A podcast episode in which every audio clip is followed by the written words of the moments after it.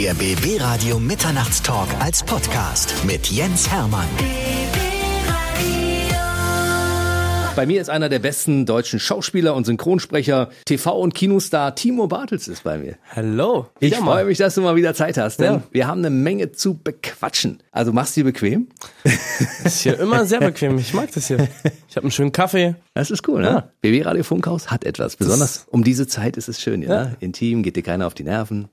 Bestes Bar für mich. Warum ist Timo Bartels heute hier? Weil er einen neuen Film spielt, und zwar Die Hochzeit, neuer Till Schweiger Film, reden wir gleich hier ausführlich. Aber es gibt ja viele Fans von dir, die gesagt haben, Mensch, der Timo Bartels, das ist so ein Typ, der ist komplett durchgestartet, der hat mittlerweile so viel gemacht. Wie ist der überhaupt dazu gekommen, Schauspieler zu werden? Kannst du uns die Geschichte mal ein bisschen erzählen? Wir müssen mal ein Stück zurückgehen.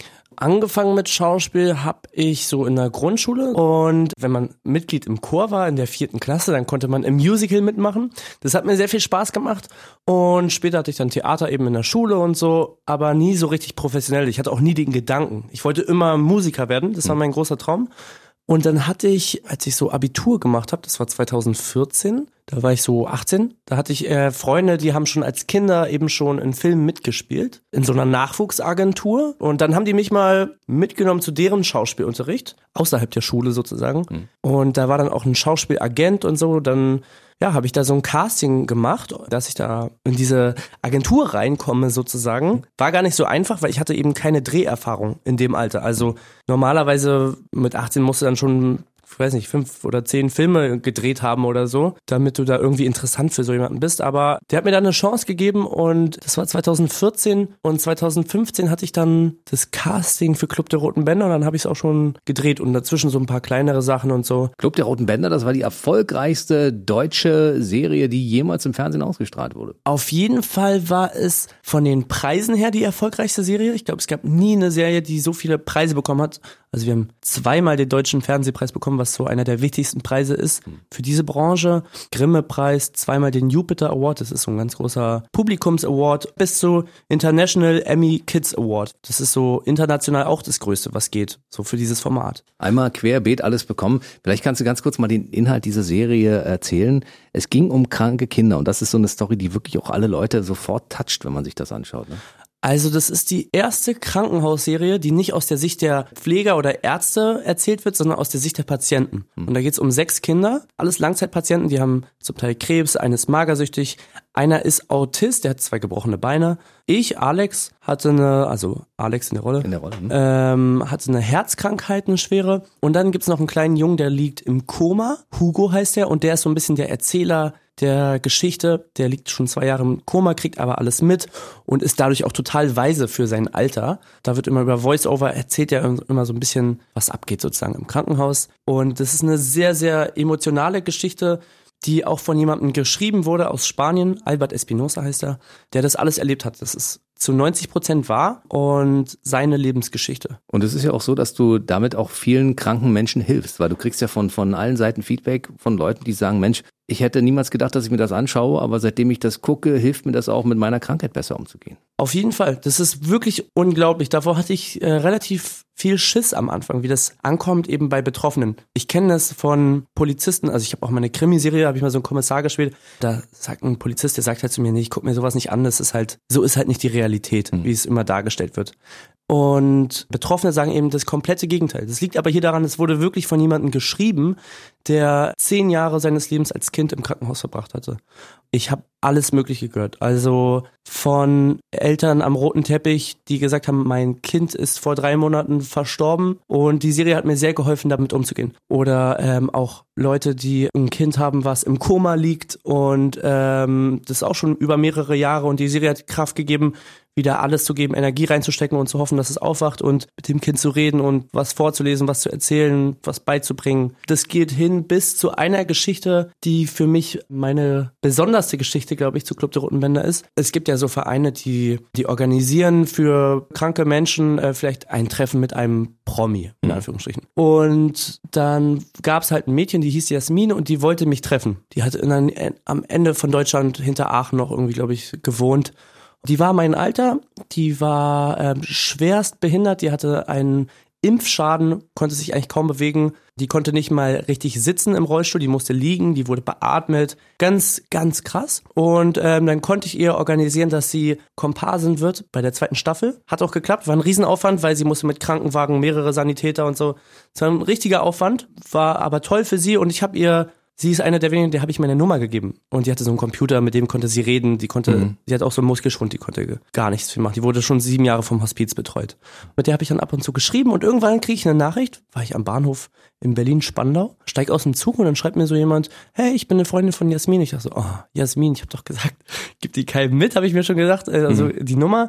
Und dann schrieb sie weiter, ähm, Jasmin ist verstorben und sie hat sich gewünscht, dass du zu ihrer Beerdigung kommst. Ja, und dann bin ich halt zu ihrer Beerdigung gekommen und dann war das da auch voll das Thema. Also der Pfarrer hat von dem Treffen erzählt, total krass. Also, weil ich, ich würde behaupten, das kann dir kaum jemand erzählen. Selbst ich vermute nicht mal Till Schweiger bei, war bei einer Beerdigung eines äh, Fans oder so.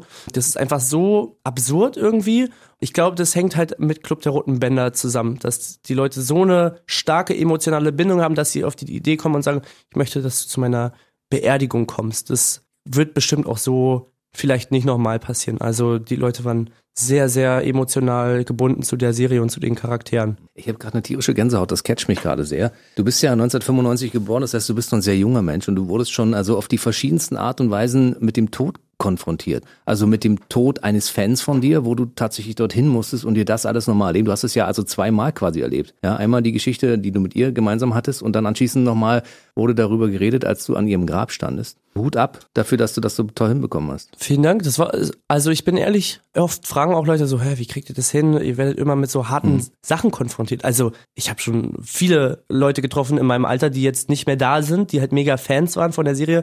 Ich habe auch mal kam ein Mädchen zu mir nach Hause, die hatte mit ihrem Bruder, der war 18, die erste Staffel war der total Fan und dann ist er verstorben an der gleichen Krankheit wie äh, meine Figur in der Serie. Mhm. Und sie hat ihm ein rotes Band, das gab so als äh, Merchandise sozusagen von Vox, hat sie ihm ins Grab gelegt und so. Da ist voll die Bedeutung hinter für viele. Ehrlich gesagt fand ich alle Begegnungen ziemlich schön und es gibt einem selber auch ziemlich viel. Ja, man lernt äh, schnell, was wichtig ist und man ärgert sich dann schnell nicht mehr über so diese ganzen Kleinigkeiten, die man so im Alltag hat, wo man immer wieder so zurückfällt. Aber an sich finde ich diese Begegnung immer schön. Du bist schon so unglaublich erwachsen dafür, dass du noch so jung bist.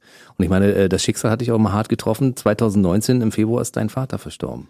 Richtig, mein Papa ist ähm, verstorben. Das war sehr hart, weil ich bei ihm aufgewachsen bin. Also ich hatte ganz lange keinen Kontakt zu meiner Mutter und zu meinem Bruder nach der Scheidung meiner Eltern. Und das war damals einfach so ein totales Chaos. Und ich war auch ein total pubertärer Teenager, also auch nicht so einfach. Und dann bin ich eben bei meinem Papa aufgewachsen die ganze Zeit. Und ich hatte letztes Jahr so eine TV-Show gemacht auf Sat 1, Dancing on Ices. Das ist so eigentlich wie Let's Können Dance. Wir uns dran erinnern, ja. Ja. Und genau, da hatte ich halt so von Oktober bis Dezember dafür trainiert. Mein Papa war bei jedem zweiten Training dabei und ich habe es auch auf seinem Handy gesehen. Ich habe ja sein Handy und seinen Pin hat er allen seinen Freunden, die ich nicht mal kannte, Videos davon geschickt, total ja, stolz, stolz, und so. Logisch, ja. Der ist auch immer mit hier, als ich mit Alexander Knappe Konzerte gemacht habe, ist er immer schon von Anfang an immer mitgekommen und so. Und der ist dann ins Koma gefallen Ende Dezember, kurz vor Silvester, kurz nach Weihnachten. Das wusste halt keiner während der Show sozusagen. Ich wurde auch gefragt, möchtest du es machen oder möchtest du es nicht machen? Dann habe ich gesagt, okay, ich will es machen, weil wenn er dann vielleicht aufwacht, dann kann er es sehen. Vielleicht habe ich auch gewonnen oder so. Das war mein, meine Ambition natürlich. Und man hatte auch was, um sich abzulenken. Dann war er halt die ganze Zeit im Koma, während ich diese Show gemacht habe, die auch so schon körperlich anstrengend war. Es war schon eine harte Zeit auf jeden Fall. War er krank? Ja, der war sehr krank, ist ganz plötzlich gekommen. Er hat eine, eine habe ich noch nie irgendwo erzählt, er hatte eine Bauchspeicheldrüsenentzündung. Das war eine eine nekrotisierende Bauchspeicheldrüsenentzündung. Und das ist so eine bisschen schwerere Form einer Bauchspeicheldrüsenentzündung. Die Gastroenterologen, die wissen jetzt ganz genau darüber Bescheid natürlich, aber die Überlebenschance ist da äh, ziemlich niedrig. Und äh, er kam ins Krankenhaus, zwei Tage später war er dann, musste er auch schon ins Koma. Also ich hab, bin ja bei ihm aufgewachsen, also so, wir waren füreinander die wichtigsten Menschen und wir hatten so Generalvollmachten voneinander, also auch Patientenverfügung, dass, mhm. dass man entscheiden kann für den anderen. Und dann hatte man halt auch die Verantwortung immer. Man musste halt eben alles mitentscheiden und so. Und man hat ja auch kein, ich bin ja kein Mediziner. Also auch wenn ich eine Krankenhausserie gemacht habe, macht mich das da auf dem Level halt nicht. Nicht äh, zum Experten, ja. Nee. Und da hatte ich Gott sei Dank ähm, Leute, die mit mir befreundet sind. Der eine war Chefarzt, Gastroenterologe, der mir immer einen Rat gegeben hat und noch jemand anderen, der Vater von einer Kollegin, auch aus der Serie. Und der hat mir auch immer ähm, Rat gegeben, der hat zufällig genau in dem Krankenhaus gearbeitet. Also das war schon Glück in der Situation, dass man Leute hatte, die einen da beraten konnten. Aber sonst, das wünsche ich niemandem, weil äh, da kommt so viel auf einen zu. Das ist nicht schön. Wenn so jung die wichtigste Bezugsperson wegstirbt, das macht äh, eine Menge mit einem jungen Menschen. Ne? Da musst du einfach, du musst funktionieren, weil derjenige, den du früher am Rat fragen konntest, der war nicht mehr da. Also mein Papa hat für mich wirklich, der hat mich mega unterstützt bei allen Sachen. Ich bin privat krankenversichert und ich wusste nicht mal, wie man das einreicht. Also ich habe es nie gemacht, weil er meinte, ach komm, gib mir das, ich mach's einfach mit. Ich wusste nicht, wie man im Haus das Sprengwasser abdreht, damit die Rohre im Winter nicht einfrieren. Also er hat es mir zehnmal erklärt, aber ich habe es mir nie gemerkt, weil ich wusste, ja, muss, ja, ja, muss man sich halt nicht merken, ne? Ähm, wie man halt so ist, irgendwie als junger Typ. Und dann ist echt so von heute auf morgen äh, fühlt man sich auch viel erwachsener, weil mhm. du bist für alles, du weißt, du bist für alles zuständig sozusagen. Ne? Witzigerweise von einer Ärztin von mir, Hausärztin, die könnte auch meine Mutter sein theoretisch vom Alter her und die meinte, ihre Mutter ist auch verstorben und die meinte, selbst sie fühlt sich jetzt erst wirklich erwachsen, weil in jedem Alter ist man halt immer noch das Kind und man kann die Eltern immer fragen, egal was es ist, vielleicht wenn man Geld braucht, eine kleine Summe oder kannst du mein Kind abholen, es ist krank in der, im Kindergarten oder was weiß ich, kannst du kurz auf hm. den Hund aufpassen. Ich habe hier einen wichtigen Radiotermin bei BB Radio. Okay, mein Hund ist jetzt mit dabei. Aber ja, man hat halt immer jemanden und das ist dann auf einmal weg. Also man weiß aus der Kindheit, man kann sich immer auf die verlassen hm. und das ist dann halt nicht mehr. Selbst in meinem Alter ist es noch so. Meine Eltern leben noch und äh, ich freue mich darüber, dass sie leben und jeden Tag, wenn ich aus dem Fenster schaue und sehe, es ist alles in Ordnung, der Schornstein raucht, ist es für mich wirklich so ein Gefühl, wo ich denke, ja, meine Welt ist in Ordnung wir sind gerade in so einem traurigen Thema. Thema. drin. Wir müssen aus diesem Thema rauskommen, weil du hast natürlich auch so eine Rollen gespielt, wo das genau zutrifft. Mhm. Aber in allem steckt ja auch immer so ein Happy End drin. Bei Club der Roten Bänder ist es so gewesen. Mittlerweile ist äh, der Tod deines Vaters auch ein bisschen her. Du hast es äh, relativ bewältigt. Und wenn ich so gucke von außen, ich kenne die ja nur schon eine Weile, muss ich sagen, du hast dein Leben gut im Griff mittlerweile. Vielen Dank. Ich habe da auch die beste Unterstützung. Also ich habe sehr guten Kontakt zu meiner Mama und zu meinem Bruder und die unterstützen mich sehr und vor allem meine Freundin und ihre Familie. Das ist wie meine Familie. Also ich habe auch richtig gute Freunde. Wir kennen uns alle seit seit der Vorschule, also seit wir fünf sind. Das ist sehr viel wert, wenn man sowas hat. Dann in solchen Situationen dann merkst du es. Timo Bartels ist bei mir. Er ist Schauspieler, Synchronsprecher, man könnte sagen, er ist unser, naja, einer der neuen deutschen TV- und Kinostars. Also ich darf das sagen. Wenn du das sagen würdest, würde es überheblich klingen, aber ich darf das sagen. Ich mach, ich würde mich als Nachwuchs bezeichnen. Ich finde schon, dass du das Wort Star verdient hast. Weil ich meine, guck mal, du hast bei Instagram fast 150.000 Menschen, die dir da folgen. Also das heißt, es ist schon eine große Fanbase, die sagen, Mensch, der Timur, der macht vieles richtig und ich sehe den auch gerne. Ja, das ist schön. Das sind viele junge Leute, die einen als Vorbild irgendwie sehen und so. Das ist äh, eine Ehre auf jeden Fall, ja. Du hast gesagt, du hast einen Kommissar gespielt. Mhm. Bist du nicht als Kommissar noch ein bisschen jung? Ja, dachte ich damals auch. Das war auch ganz komisch. Normalerweise geht man zum Casting und so und das war so, die haben direkt gefragt, willst du spielen? weil für eine Serie geht man normalerweise mehrere Runden durch ein Casting, weil man will sich ganz sicher sein, dass es der Richtige ist und mhm. dass man mit dem auch noch Jahre zusammenarbeiten möchte und so. Und ja, aber ich war halt ein junger Kommissar. Ah, theoretisch geht's auch, wenn ich halt direkt ja, nach der Laufbahn, Schule. klar, Abitur, ja. gehobene Laufbahn und so, das geht. Ja. ja, du kannst also mit Anfang 20 theoretisch tatsächlich Kommissar sein. Ja, das ja. geht. Und das fand ich ganz cool. Ich wollte nämlich nach der Schule hatte ich auch, also während des Abiturs habe ich auch ein bisschen überlegt, okay, Schauspiel schon sehr unsicher. Habe ich mir so ein paar Sachen angeguckt, was man noch machen könnte. Das war auch ähm, Bundeskriminalamt. Das fand ich irgendwie cool. Also tatsächlich hättest du dich mit diesem äh, Job auch anfreunden können. Ja. Hat das mit der Realität etwas zu tun oder ist das so völlig andere, eine andere Welt? Ich glaube, in so einer Serie versucht man als Kommissar immer so sehr ambitioniert zu sein und man schläft Tag und Nacht nicht und denkt nur darüber nach und so wie, wie halt diese ganzen hm. Kommissare immer sind ich glaube, das kann man gar nicht leisten als Polizist. Du musst auch mal abschalten und das ist auch irgendwie ein Job und das kann man auch keinem übel nehmen, dass man irgendwie, ja, versucht sich auch da irgendwie zu distanzieren emotional, wenn man da krasse Geschichten erlebt und hört. So, ich glaube, das ist schon ein bisschen anders, vermute ich mal, der Alltag. Aber sonst ähm, war die Serie eigentlich ganz cool. Es hieß Die Spezialisten im Namen der Opfer. Das war so eine ZDF-Serie. Und es war keine Serie, wir haben halt nicht die ganze Zeit geschossen oder so. Also wir haben so gut wie nie Pistolen benutzt. Da ging es echt mehr so um die ähm, Ermittlungen und hm. so. Spannend. Ja, also ich glaube, das war, das war schon ein bisschen realistischer. Also ich habe einen riesen Respekt vor dem Job, den die da machen. Die verdienen wenig Geld, die setzen ständig ihr Leben aufs Spiel ja. und die arbeiten unter widrigen Bedingungen. Ja. Die müssen blöde Schichten machen, die haben kein Privatleben und wenn du so Fälle lösen musst, die mit Kriminalität, Mord, Totschlag, Kindesmissbrauch und was da alles dran hängt zu tun hat, das kriegst du aus deiner Birne auch nicht Ja. raus. Das nimmst du ständig mit nach Hause. Ne? Also habe ich auch wirklich den größten Respekt vor. Also ich wohne in Berlin und da ist, ich glaube, da bist du besonders schlecht bezahlt und du hast halt auch echt viel zu tun. Und wenn ich jetzt wüsste, okay, in meinem Alter, ich gehe jetzt auf eine Party von einem Freund oder so und sage, ich bin Polizist, so, dann würden auch Leute mich auch vielleicht komisch angucken zum Teil. Also die haben auch viel mit Vorurteilen zu kämpfen und so. Ist nicht so. Und ganz ehrlich, wenn wir die nicht hätten, dann wären wir am Arsch, Freunde. Das ist einfach so. Ja. Das müssen wir einfach mal sagen, ja. So, an dieser Stelle sollten wir vielleicht mal ganz kurz eine Gedenksekunde einlegen für alle Leute, die einen harten Job haben und schlecht bezahlt werden. Ja. Weil wir beide haben unseren Hobby zum Beruf gemacht. Das ist ein unfassbares Glück. Also Wir werden damit auch nicht Millionäre, aber nein. wir leben davon ganz gut, ne? Genau, ja. Also wenn man richtig viel, richtig viel Geld machen will, dann muss man irgendwie, Till Schweiger heißen. ja, zum Beispiel. Über den reden wir gleich, weil Till Schweiger hat nämlich äh, schon mehrere Filme gemacht, in denen du mitgespielt hast. Mhm. Ne? Und äh, Till Schweiger, wenn ich das so ein bisschen beobachte, also ich habe so das Gefühl, dass so ein bisschen dein väterlicher Freund, der so ein bisschen auch schaut, dass du in die richtige Richtung läufst. Ne? Das ist ziemlich witzig, väterlicher Freund, weil als ich geboren wurde, wurde sein Sohn auch geboren im gleichen Krankenhaus. Und er ist einen Tag nach mir geboren. Guck mal, an, vielleicht ist er damals schon deinen Eltern über den Weg gelaufen im Ja, ist Krankenhaus und hat so gedacht, dieses Baby sieht so gut aus, fast wie meins. Meine Mutter, hat- es ist kein Spaß. Meine Mutter hat mir erzählt, da liegen ja die Babys irgendwie in diesen Kästen und da wollte er mich aus Versehen rausholen. Dann kam die Schwester halt schnell und dann, nein, nein, nein, ihr Valentin liegt da drüben. Hat er mich einmal fast äh, verwechselt, aber witzigerweise muss es einer der ersten Menschen gewesen sein, die ich äh, kennengelernt habe. Weiß er das, dass er dich schon mal an den Händen hielt? Ähm, ich habe ihm das erzählt, er fand's witzig, ja. Und er erinnert sich natürlich auch an das Krankenhaus und so, klar. Sein Sohn ist auch ein ganz, ganz toller Kameramann, also wirklich unglaublich talentiert und ganz, ganz bodenständig. Der hält sich auch sehr raus aus den Medien. Also wirklich ganz tolle Familie. Und du durftest seine Tochter küssen. Ich durfte seine Tochter küssen, das stimmt. Die Lilly. Genau, in dem neuen Film Die Hochzeit versuche ich so ein bisschen, ähm, ja, sie für mich zu gewinnen, was so semi-gut gelingt. An sich habe ich letztens auch darüber nachgedacht. An sich auch eine komische Situation. Also erstmal die Tochter von Til Schweiger, Lilly, die auch ein ganz tolles Mädchen ist auf jeden Fall. Und dann ist ja der Vater Regisseur, der ist ja auch noch am Set.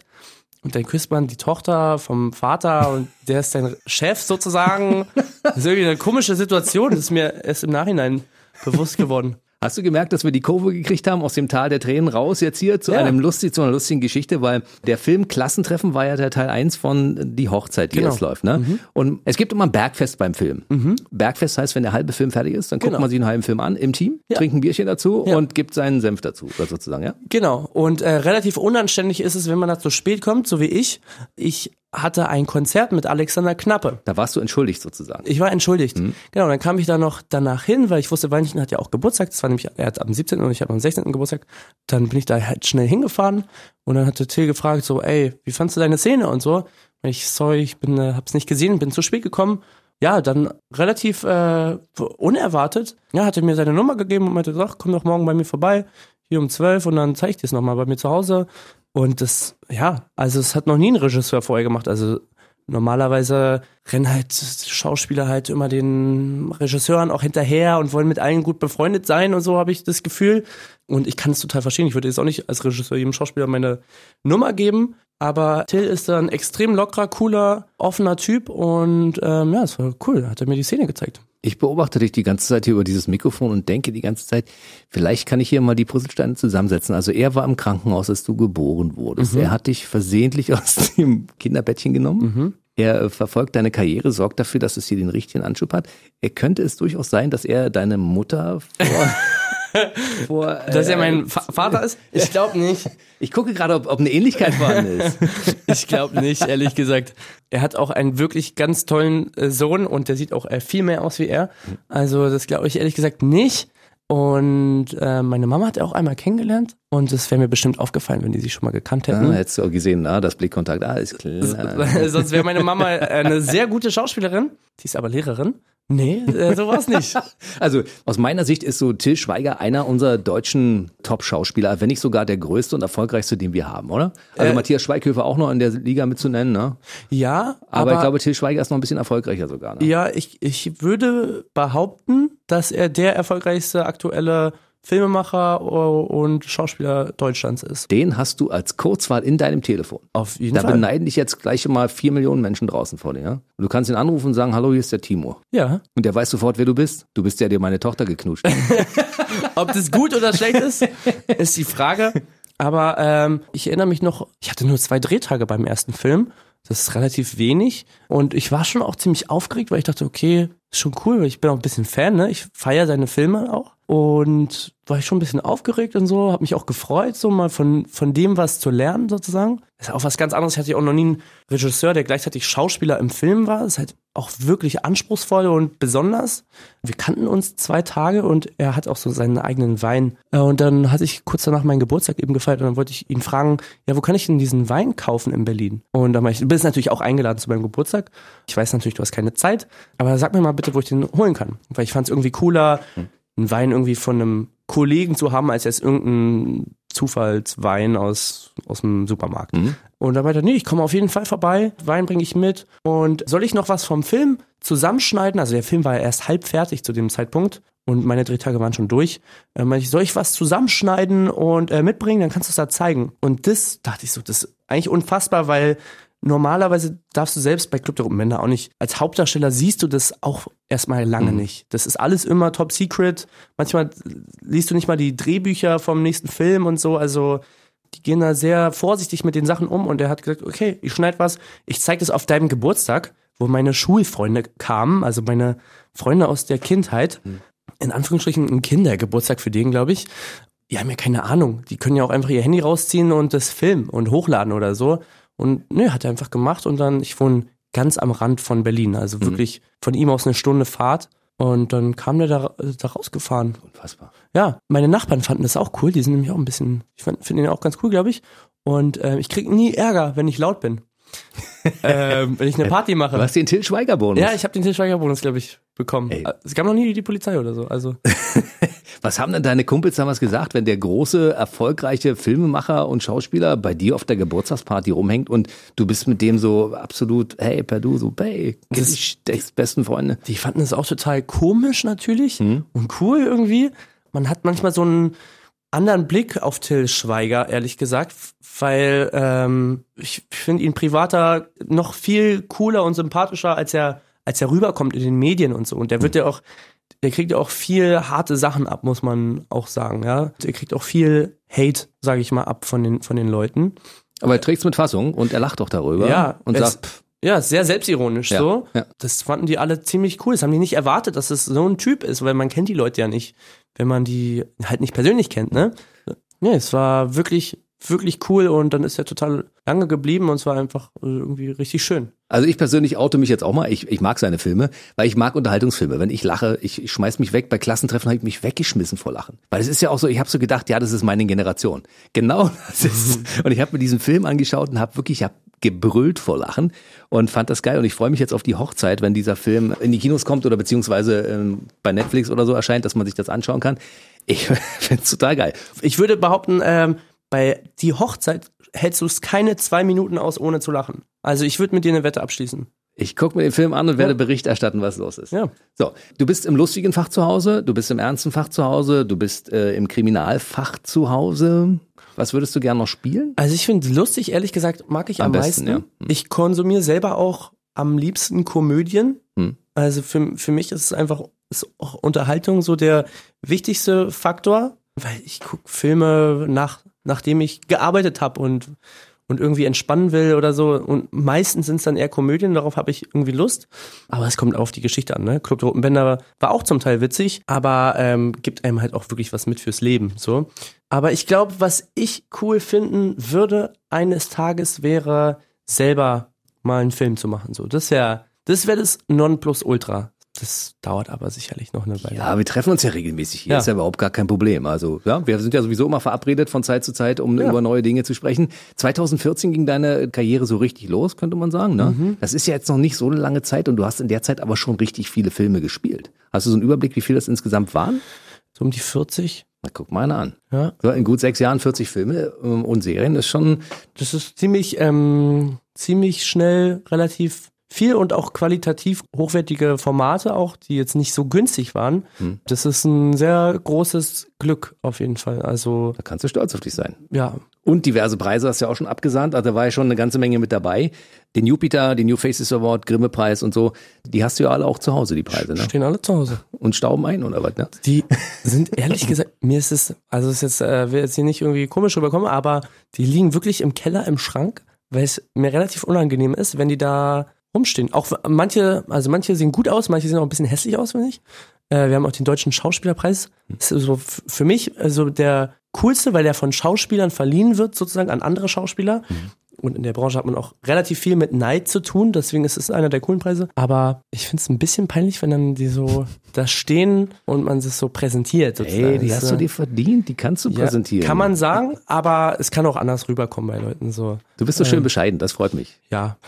Ich finde das gut, ja, dass Leute nicht die Bodenhaftung verlieren. Du könntest jetzt natürlich nach 40 Filmen und, und Serien auch sagen, in sechs Jahren Karriere, Freunde, ihr könnt mich alle mal kreuzweise, ich bin hier der große Guru, aber das machst du nicht. Du bist so bescheiden und so, das, das ist wirklich, das ehrt dich, das zeichnet dich aus. Man muss es eher so sehen, sechs Jahre ist halt noch nicht lang. Ich kenne Schauspieler, die machen das 30 Jahre. Die haben keine Chance äh, gehabt, irgendwie in einem Projekt mitzuspielen, was dann erfolgreich ist. Das häng- hängt ja nicht von mir ab oder so, ne? Ich gebe meinen Teil dazu, aber da, also ein Film wird halt nicht von den Schauspielern oder so gemacht, sondern sind dann halt nochmal 300 Leute dahinter, die halt die meiste Arbeit machen. Ich mache halt nur Schauspiel. Aber ich glaube, du machst schon vieles richtig. Ich versuche es natürlich, aber mit, mit sechs Jahren, da kann man noch sehr viel lernen. Ich kenne Leute, die machen es halt echt mega lange, die wurden noch nie eingeladen zu so einer Preisverleihung und das sind mega Schauspieler. Von daher muss man viel mitnehmen von denen noch, ne? Gab es denn schon so richtige Größen neben Till noch, die du kennengelernt hast in den letzten sechs Jahren deiner Karriere, wo du sagst, Mensch, die sind super, die finde ich toll und die vielleicht auch zu dir gekommen sind und gesagt haben, Mensch, Timur, ich habe dich gesehen im Club der Roten Bänder oder bei, weiß ich nicht, Klassentreffen und mega geil, wie du da spielst. Also ja, gibt's auch aus anderen Branchen auf jeden Fall Leute, die ich toll finde. Ich habe auch mal einen Film mit Bully Herbig gemacht, finde ich auch mega geil. Und dann sind es halt auch viele Leute, auch die man vielleicht nicht vor der Kamera sieht, sondern dahinter, also Regisseure oder Produzenten. Gibt so auch viele Musiker oder so, ne, die ich cool finde. Alexander Knapp ist auch ein toller Musiker, Absolut. den man auch dadurch irgendwie kennengelernt hat. Und gibt schon schon ein paar Leute so, wo man sich freut, so, ey, cool, dass der das, dass der das kennt und gesehen hat. Weil ich kenne den oder die halt seit ich klein bin als Fan und dann sagt jemand, ich finde das richtig geil. Zum Beispiel, ich mag auch deutsche Musik sehr gerne. Ich war total fasziniert. Da kam die erste Staffel raus, da hat Sarah Connor gepostet, ey, guckt ihr gerade Vox, schaut euch das mal an. Das ist mega geil. Das finde ich dann cool. Oder man lernt auch andere coole Leute kennen. Frank Thelen zum Beispiel ist so ein Investor. Unternehmer, ja. Genau, und der war bei Die Höhle der Löwen, ist ja, Ja. jetzt leider nicht mehr dabei. Den habe ich auch dadurch kennengelernt und seine Familie und das sind so bodenständige, coole und interessante Leute. Also wenn du mit dem irgendwie zehn Minuten verbringen kannst, dann fühlst du dich danach, als hättest du irgendwas Neues gerade studiert oder so, weil er kann dir so viel spannende Sachen erzählen, was die Zukunft bringen wird und so weiter. ähm, man lernt ziemlich viele coole Leute kennen. Also das ist ein für, für mich ein Traumberuf. Und ein sehr großes Glück, dass man das machen kann. Ja. Und da haben wir die Brücke zur Musik, weil du bist ja auch Musiker. Einer deiner Songs hat es jetzt in den, den aktuellen Schweiger-Film geschafft, in die Hochzeit als Filmmusik. Wie bist du dazu gekommen? Auch wieder durch deinen persönlichen Kontakt zu ihm? Also das war so, da stand schon ein Song drin im Drehbuch damals und dann hat er mich angerufen beim Warm-up. Es gibt immer so eine Warm-up-Party, wo sich alle nochmal treffen und so, bevor der Film losgeht. Und auch da bin ich, den Tag habe ich leider komplett verplant. Ich habe es einfach vergessen, weil ich da war. Hat mich auch angerufen, meinte, erstmal, wo bist du? Warum bist du nicht hier? Du Assi. Und, ähm, und zweitens, Wo ist der Song? ja, wollen wir nicht einen Song von dir lieber nehmen? So, und das war für mich so voll die Ehre. Also, äh, das ist natürlich ein Traum, dass ein Song dann auch noch in einem Film drin ist, der läuft im Kino und dann ist auch noch von Till Schweiger. Das ist schon cool. Der hat ein gutes Händchen für Musik und Bittersweet Symphony ist der Song, den du geschrieben hast dafür. Äh, deutscher Text, hast du alles alleine gemacht, ja? Ich habe einen Kumpel, mit dem ich zusammen schreibe. Der heißt, als Musiker heißt der Kind, macht auch richtig coole deutsche Musik. Mit dem mache ich es eigentlich immer alles so zusammen, weil Schauspiel ist ein Handwerk. Also wirklich, man macht da Erfahrung und wird besser und, und man kann es lernen, man kann es sogar studieren hier in Babelsberg. Und auch Musik ist genauso ein Handwerk. Und da hole ich mir lieber noch einen Experten dazu, damit es einfach noch mal ein bisschen geiler klingt, als wenn ich alleine da für mich losschreibe. Peter heißt er, Peter Schanowski. Der hat da auch mitgeschrieben sozusagen. Das haben wir zu zweit gemacht. Schöner Song, das Video gibt's bei YouTube, kann man sich anschauen. Und es gibt in diesem Video, die Sequenzen sind ja aus dem Film. Ne? Ja, genau. Das sind also Filmsequenzen aus die Hochzeit. Und das auch zum Beispiel zu sehen, wie du gerade Till Schweigers Tochter küsst. Ne? Ja, oh. Oder sie dich. Sie küsst ja dich in dem Fall, ne? Ich glaube, sie kitzelt mich so ein bisschen in der Szene und ich ordne das dann so ein bisschen anders ein und dann küsse ich sie so ein bisschen und dann sie mich auch, aber dann will sie es nicht und dann, so wie das halt so ist, ne? Küsst ihr da richtig in dem Film? Ja, wir küssen da richtig. So richtig, so richtig, richtig? Richtig, richtig. Das ist halt so. Weißt du, bei Küssen übertragen sich auch Emotionen, ne? Und, Bak und bist ja- Bakterien. Und Bakterien. das stimmt, das weißt du aus der, aus der Arztserie sozusagen, ja? aus der Krankenhausserie Club der Roten Bänder. Nee, aber es ist tatsächlich so. Du bist ja in festen Händen. Mhm. Du hast auch eine tolle Freundin. Aber wenn du mit so einer jungen, attraktiven Frau da rumknutscht, passiert nichts. Ehrlich gesagt ist es ganz komisch bei einem Film, weil das steht da drin im Drehbuch und jeder am Set weiß, okay, die müssen das jetzt machen, das ist die Aufgabe hier, die werden dafür bezahlt. Äh, Das ist halt irgendwie professionell. Das ist jetzt nicht so wie, wie sonst. Halt, ne? das, äh, das fühlt sich so nicht an. Das ist schon irgendwie ein, ein professionelleres Feeling, was man dann da hat, weil es steht halt da drin und das ist halt jetzt dein Job. Dafür hast du einen Vertrag unterschrieben. Das musst du dann halt auch machen. Weißt du, was das Schöne ist? Wenn du solche Filme machst, also 40 Serien und Filme in der Zeit, seit Beginn deiner Karriere 2014 und seit der Zeit sind natürlich auch Sachen passiert, wie zum Beispiel Dancing on Ice oder äh, Grill den Hensler oder wo du überall bei warst. Es gibt ja so viele Fernsehformate, die dich dann anfragen. Ja, das kommt dann schon mal vor. Muss man halt äh, gucken, dass es nichts ist, was so. Es gibt auch so viele trashige Formate. Geh ich. nicht in den Dschungel. Auf gar keinen Fall. Also nicht für eine Million Euro würde ich das machen. Hätte ich auch gar keinen Bock drauf, ehrlich gesagt. Aber so andere Formate, so, so Shows wie Dancing on Ice, das hatte ich schon gecatcht, ne? Wo es um sportliche Herausforderungen geht. Ja, also ich habe schon mal ähnliche Anfragen bekommen, die ich abgelehnt hatte, weil ich so ein bisschen dachte, hm, vielleicht ist das ein bisschen trashig. Und dann kam Dancing on Ice und irgendwie fand ich das geil. Ich konnte gar nicht Eislaufen, zu null Prozent. Ich habe Eislaufen gehasst, aber irgendwie fand ich die Challenge geil und ich wusste halt, okay, man kriegt einen Trainer an die Hand und das sind halt richtige Profis. Und es waren halt Leute, die bei Olympia mitgemacht haben, die Weltmeister waren. Eine ganz einzigartige Chance irgendwie, mit solchen Leuten zu arbeiten, die Profisportler sind, wie Kevin Kuske zum Beispiel, der hat da auch mitgemacht. Bob, Olympiasieger. Genau. Das ist der erfolgreichste Bobsportler aller Zeiten. Ja. Ja, das ist äh, tatsächlich so. Der ist auf den ersten 30 Metern schneller als Usain Bolt mit seinen über 100, was weiß ich, Kilogramm. Unglaublich. Und es ist halt eine unglaubliche Erfahrung gewesen, mit solchen Leuten zu arbeiten, weil als Beispiel, du kannst einen Film machen, deinen allerersten Film, und der kann äh, für den Oscar vorgeschlagen werden und dann gewinnst du den Oscar. Das könnte passieren. Du kannst aber nicht äh, einen Tag mal zum Bobfahren gehen und dann Ja, äh, Olympiasieger werden. eine Das geht Olympiamedaille. nicht. Hm. Das geht halt nicht.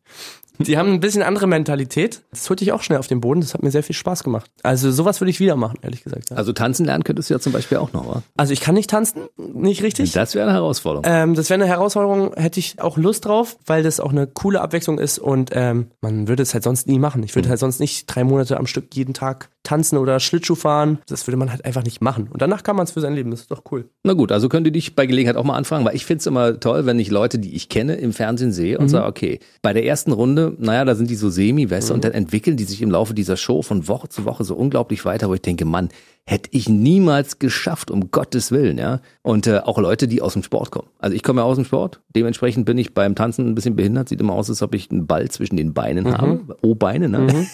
also nicht gut, nicht elegant. Und dann denke ich so, wow, wie die das machen. Also das wäre zum Beispiel für dich auch noch ein Format. Hätte ich Lust drauf, ehrlich gesagt, ja. Irgendwann oder so könnte ich mir schon vorstellen. 21 dürfen sie dich mal anfragen. Das äh, geht durchaus. Musik geht auch weiter. Das heißt, äh, du arbeitest wahrscheinlich dann so im Hinterstübchen am ersten Album. Also dieses Jahr weiß ich nicht, ob man es hinkriegt. Das hängt dann. Ich schreibe halt Musik, wenn ich nicht drehe. Und du drehst immer, also hast du keine Zeit. Nö, nicht immer, sonst hätte man ja keine Songs. ähm, das ist eine Lüge, wenn Schauspieler sagen, dass sie so viele Angebote haben und die ganze Zeit drehen. Aber du drehst schon relativ viel. ja, aber ja. aber ähm, deswegen wird's mit einem Album vielleicht, das muss ja auch irgendwie Qualität haben. Absolut. Weiß ich nicht, ob das, das klappt dieses Jahr, vielleicht nächstes Jahr, aber der Plan ist es schon. Aber ich werde auf jeden Fall Lieder rausbringen dieses Jahr. Also. Also es drängelt ja auch keiner. Und man muss ja auch nicht immer ein Konzeptalbum machen. Also dein Kollege Alexander Knappe zum Beispiel hat gesagt, es ist ja mittlerweile leben wir in so einer Zeit durch diese ganze Streaming-Geschichte und so weiter, dass äh, man nicht unbedingt zwingend immer ein Album rausbringen muss. Man kann zwischendurch Songs veröffentlichen, Ja. die dann die Chance haben, die Charts zu stürmen. Ja, muss ja jetzt nicht immer das Ziel sein, die Charts zu stürmen. Wenn es halt ein paar Leuten gefällt, dann ist es schon mal cool. Und wenn es dir gefällt, ist es auch sehr wichtig. und ich meine, ey, jeden Freitag kommt neue Musik raus und da sind so heftige Künstler. Das ist jetzt nicht so einfach mal da, da kannst du auch nicht, nur weil du irgendwie ein paar Filme gemacht hast oder so, kannst du jetzt nicht da sagen, okay, komm, wir machen jetzt hier mal, schreiben jetzt mal hier Nummer eins Hit oder so. Kennst du Capital Bra? Ja, klar. Ich weiß nicht, wie viele äh, Nummer 1 Hits der jetzt hat, aber ich glaube, er hat alle geschlagen auf jeden Fall. Beatles, aber Rolling Stones und er bringt relativ oft Songs raus. Das ist, glaube ich, nicht so einfach, wenn man, wenn man das als Ziel hat, einen Nummer 1 Hit zu schreiben. Das ist nicht so easy, glaube ich. Nee. Gerade so im Bereich der, der Hip-Hopper und Rapper, die machen im Augenblick, glaube ich, vieles richtig, weil die so den Zeitgeist treffen gerade, weißt du? Die sind wahnsinnig authentisch, muss man sagen. Mhm. Ich, ich kenne auch viel, ich kenne auch viele Rapper. Ich habe auch meinen ersten Song auch mit einem Rapper gemacht, Gringo. Und ich kenne viele, weil ich ähm, bei dem Casting für die Serie vier Blocks, weil so ein paar Rapper mitspielen, da habe ich beim Casting so ein bisschen geholfen, weil die, die das Casting gemacht hat, die hat damals auch Club der Roten Bänder das Casting gemacht und auch für Klassentreffen. Mhm. So klein ist die Welt dann nämlich. Und da habe ich viele Rapper auch kennengelernt und so und die sind halt mega authentisch, so auf jeden Fall in dem, was sie machen. Und, Absolut. Ähm, das kommt gut an. Und guck dir die Charts an, äh, die werden äh, bestimmt von Apache und von Capital Bra und wie sie alle heißen. Äh, da sind wirklich viele Hip-Hopper dabei und mitunter auch sehr witzige, lustige Texte. Also man Große muss es ja nicht mögen. Man kann ja sagen, okay, nee, ich komme nicht aus der Zeit oder mir gefällt es nicht. Aber wenn man sich mal drauf einlässt, so, dann ist das schon großes Entertainment. So, also wenn du auch sagst, du guckst gerne Filme, wo du dann lachen kannst. Ich höre auch gerne Songs, wo ich lachen kann. Also man muss auch die Ironie dahinter verstehen. Man Absolut. Muss, die meinen nicht alles ernst, was sie sagen. Manche Sachen sind vielleicht ernst gemeint, aber viele auch nicht. Und ich habe auch mal Kapital kurz kennenlernen dürfen und das ist ein mega cooler, mega sympathisch, mega netter Typ. Ich vermute, ganz viele haben ein ganz anderes Bild von dem, stellen sich ihn ganz anders vor. Der war mega nett und ich glaube, der ist auch, der ist auch sehr, sehr schlau, auch wie er alles macht. Und ich weiß auch, dass der sich, glaube ich, so viel Musik auch von anderen anhört. Jetzt auch nicht nur von, von Hip-Hop-Künstlern, sondern auch von Pop-Künstlern. Bestimmt auch viele Schlagersongs oder so. Der beschäftigt sich, glaube ich, damit relativ viel. Habe ich mal so gehört von anderen Leuten. Man muss sagen, der ist 94er Jahrgang. Deswegen, ihr seid fast ein Alter, ne? Ja, also das muss man erstmal hinkriegen. Das Und man wird nicht so erfolgreich, wenn man nicht gut ist. Erfolg muss man immer anerkennen, ob man Dinge mag oder nicht. Also ich zum Beispiel bin kein großer Schlagerfan, aber mhm. es gibt ja Schlagerstars, die, die gehen durch die Decke mit dem, was sie machen. Großartig. Auf jeden Fall. Da sieht man den Sportler in dir. Ja, Leistung muss man immer anerkennen. Ja. So, du drehst Filme, du machst Serien, du machst Musik und du bist auch zwischendurch noch synchron unterwegs. Das heißt, du synchronisierst du den einen oder anderen Film noch zwischendurch, ne? Ja, gerade ist auch ein Film im Kino, der heißt Latte Igel. Das ist auch ein Kinderbuch und so ein Animationsfilm aus Deutschland. Ziemlich cool. Wenn du ein Kind hast, was so um die sechs Jahre alt ist, dann ist es. Meins ist größer. Okay. Dann die Hochzeit. Dann die Hochzeit, auf jeden Fall. Das ist der aktuelle Til Schweiger-Film, in dem Timo Bartels mitspielt. Äh, ich freue mich sehr, dass du heute da warst. Wer dich verfolgen möchte in den sozialen Netzwerken, findet dich wo? Auf Instagram. Unter Timo Bartels? Ja, genau. Da kann man sie in die 150.000 mit einreihen, die da schon deine Fans sind, ne? Ja. Klickt mal rein, Timo Bartels findet er bei Instagram, dann könnt ihr mal ein Like abgeben und, und ihm folgen. Ich folge ihr dir auch schon die ganze Zeit. Vielen Dank. Deshalb bin ich immer über alle Dinge, die du so machst, informiert und sage, mach bitte weiter so, damit wir uns in regelmäßigen Abständen hier treffen können. Thank you very much. Ja, you're welcome, sage ich da nur. Timo cool. Bartels war bei mir im Mitternachtstalk. Bis zum nächsten Mal und alles Gute für dich. Ja, danke euch auch. Der BB Radio Mitternachtstalk. Jede Nacht ab 0 Uhr. Und der neueste Podcast jeden Mittwoch.